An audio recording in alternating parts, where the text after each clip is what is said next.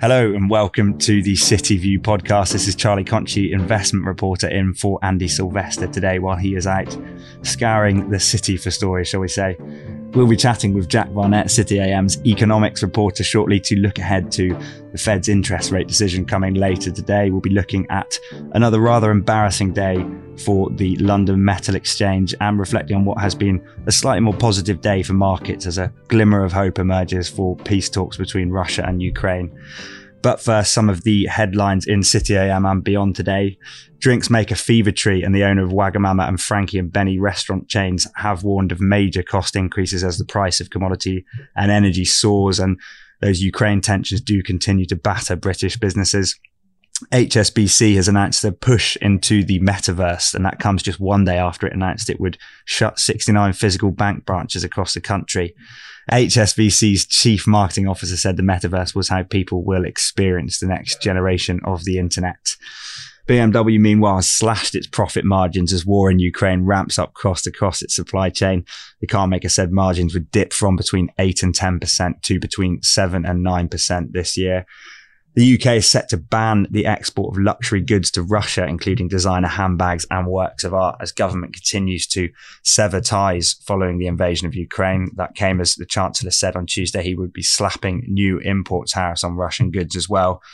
And insurers and aircraft leases have been a bit rattled by a Kremlin plan to seize control of foreign planes, which experts have said could potentially cost them double digit billions. US fintech firm SS&C has completed a 1.24 billion pound acquisition of British tech firm Blue Prism, which marks, of course, another big tech departure from the London market. And the Gym Group's revenues have rocketed a third in the past year, although it does continue to swallow some of the pandemic era losses it suffered in 2020 and 2021 the low cost gym chain enjoyed a revenue boost to 106 million from 80.5 million last year after pandemic restrictions were loosened. Uh, so, Jack, a slightly more positive day on the markets today after some hope in Ukraine. Yeah, so you've basically got pretty much everyone across the board um, rising um, in London and in Europe. Um, so the FTSE 100 is up about 1.5%, 250, uh, nearly 3%. The DAX, which is the Germans, uh, Germany's equivalent of the FTSE, um, up nearly 4%. Um, so pretty a pretty good day after what has been a pretty volatile um, couple of weeks or so. Um, I think the main driver, you've obviously got two things here of um, there has been reports of potential breakthrough uh, in peace talks between Russia and Ukraine. Apparently, they are uh, drawing up a plan to end the war. Um, and I think you've got some spillover effects from um, the rebound uh, in Asian shares. Now, the main driver over there is that a lot of people were concerned that regulators in Beijing would crack down on some of the tech companies over there and the education companies. And um, there was quite a there was quite a punchy um, announcement about Tencent, which is obviously the big Chinese um, technology firm facing a, a huge and anti-money uh, laundering fine. Um, now, Beijing have kind of rolled back on that. They were saying yesterday that local government should be implementing um, market supporting policies, which has really sent shares over there skyrocketing. The Hang Seng, which is uh, Hong Kong's equivalent of the FTSE, is up uh, nearly 10% in overnight trading. So yeah, pretty good, pretty good day on the markets. Um, but again, you know, over the next couple of days or so, they're going to be highly responsive to whatever happens in the east. Um, I think, and at the moment, you know, obviously we do have a glimmer of hope, but nothing is confirmed yet. So I think investors will probably wait for some confirmation on that. So on top of that, we've got a, a big decision coming later today as well, with the uh, the Fed making its interest rate decision what can we sort of expect there and how might markets react? So I think you can pretty much guarantee that the Fed will will hike rates for the first time since 2018, uh, first time since since the pandemic as well. Um, most people have got them raising rates 25 basis points. Um, some people are penciling a 50 basis point rate hike, but that seems pretty unlikely given um, the high level of uncertainty about the economic fallout from from the war um, in the east. I think just a couple of things to to note on that is that what might be quite interesting is that um, Fed Chair Jerome Powell um, at his press conference might give a bit more information in terms of how the, bed, uh, the Fed is um, planning to um, reduce its balance sheet because uh, since since COVID obviously came along, they launched an enormous bond buying program to support the economy, and the balance sheet has just swelled to disproportionate levels. I think that you know it's running into the into the um, the trillions now. So I think markets will definitely be looking for signs of how they're anticipating um, just running some of those bonds on off their balance sheet, which will have impact for um, the bond market. It'll probably send rates higher, but you know at the same time the Fed is also hiking rates, so it actually could be quite a good thing for them to do. So when we look at the effect on commodity markets as mm. well, commodity prices have cooled slightly in the last few days. Um, oil prices have dipped below 100. Gold and silver, which have been kind of soaring um, in recent weeks, have fallen as well. And wheat has also settled. How are we expecting sort of uh, interest rate decisions to impact that? And, and can we expect those kind of settled commodity prices to continue? Yeah, so I think, I mean, you're right to say that. Um, obviously commodity prices are coming back off being extremely frothy over the last week or so, um, mainly driven by just concerns over supplies um, as a result of the war. Um, I think there's there's quite a sort of knotty economics point uh, to make here, as there usually is. Is that so when when interest rates rise, so when you've got um you know you've got high yielding um, bonds um, across the board, it makes those assets relatively more attractive than it would be for say if you wanted to buy a barrel of oil or you wanted to buy some gold or something like that. So you'll get an element of people moving out of um, commodities and going into fixed income assets, so buying US treasuries, um, UK gilts and stuff like that because they'll just offer a greater return and they're less risky as well.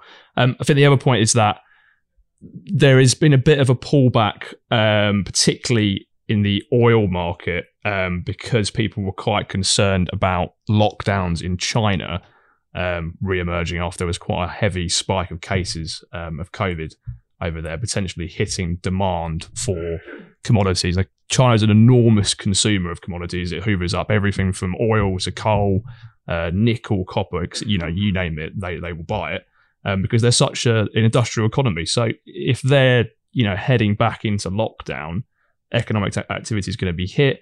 There's going to be quite a large portion of demand sucked out the market, and that will probably weigh on commodity prices. But um, as we've seen over the last couple of weeks or so, that could be um, completely reversed if there is even more concerns about um, supply from um, the war. So it's a tough one to judge. I don't. I think the one thing you can probably say is that commodity markets are going to continue to be volatile over the next couple of months. And speaking of uh, volatile commodity markets, it's been another pretty humiliating day for the London Metal Exchange, mm. uh, with nickel trading suspended almost immediately after opening this morning. Can you take us through the sort of last week and the, the saga of nickel trading so far? Yeah, there was quite an interesting. Um, I saw uh, someone the weekend compare the nickel market to, I think, something lines of a Marxist intervention or something like that, which I imagine there's probably quite a lot of people over the road from our offices would probably be making the same comparison. Um, so you know, what essentially happened here is that nickel, like other commodities, um, since the war um, broke out, uh, commodity prices surged because Russia and Ukraine are enormous producers of commodities, one of which is nickel. Um, that sent prices for nickel um, a lot higher. Um, and then uh, what initially emerged then is that they realized that there was a Chinese investor who had taken an enormous um, short bet on nickel and once the price started increasing, was set to book quite severe losses. Now, for, um, for some reason, the um, the LME decided to to freeze trading of nickel because of the price hike. But I think most people have interpreted that as actually shielding or giving this Chinese investor um, some time to to reduce some of the losses. Um, I know some of the, the there's some new um, regulation being put in place to actually um, control the nickel market over here. I think they're saying that um, trading could potentially be suspended in the future if nickel prices drop or rise by five percent or so. So, you know, I think it's it's a it's an instance where the regulator is going to get more involved in what is quite quite a volatile market. And then looking ahead, we discussed obviously the the Fed's interest rate decision. Um, looking ahead now to the Bank of England's interest rate decision, which is due tomorrow.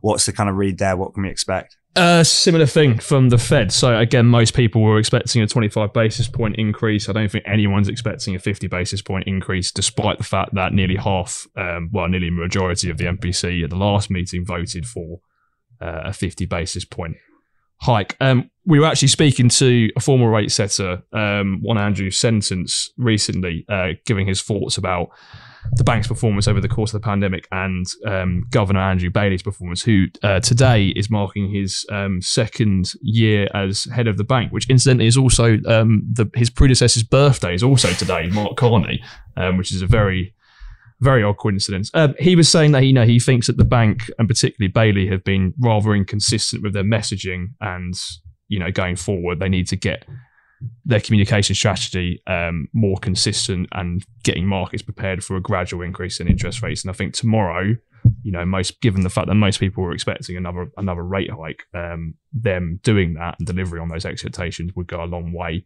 to getting that com strategy back on track.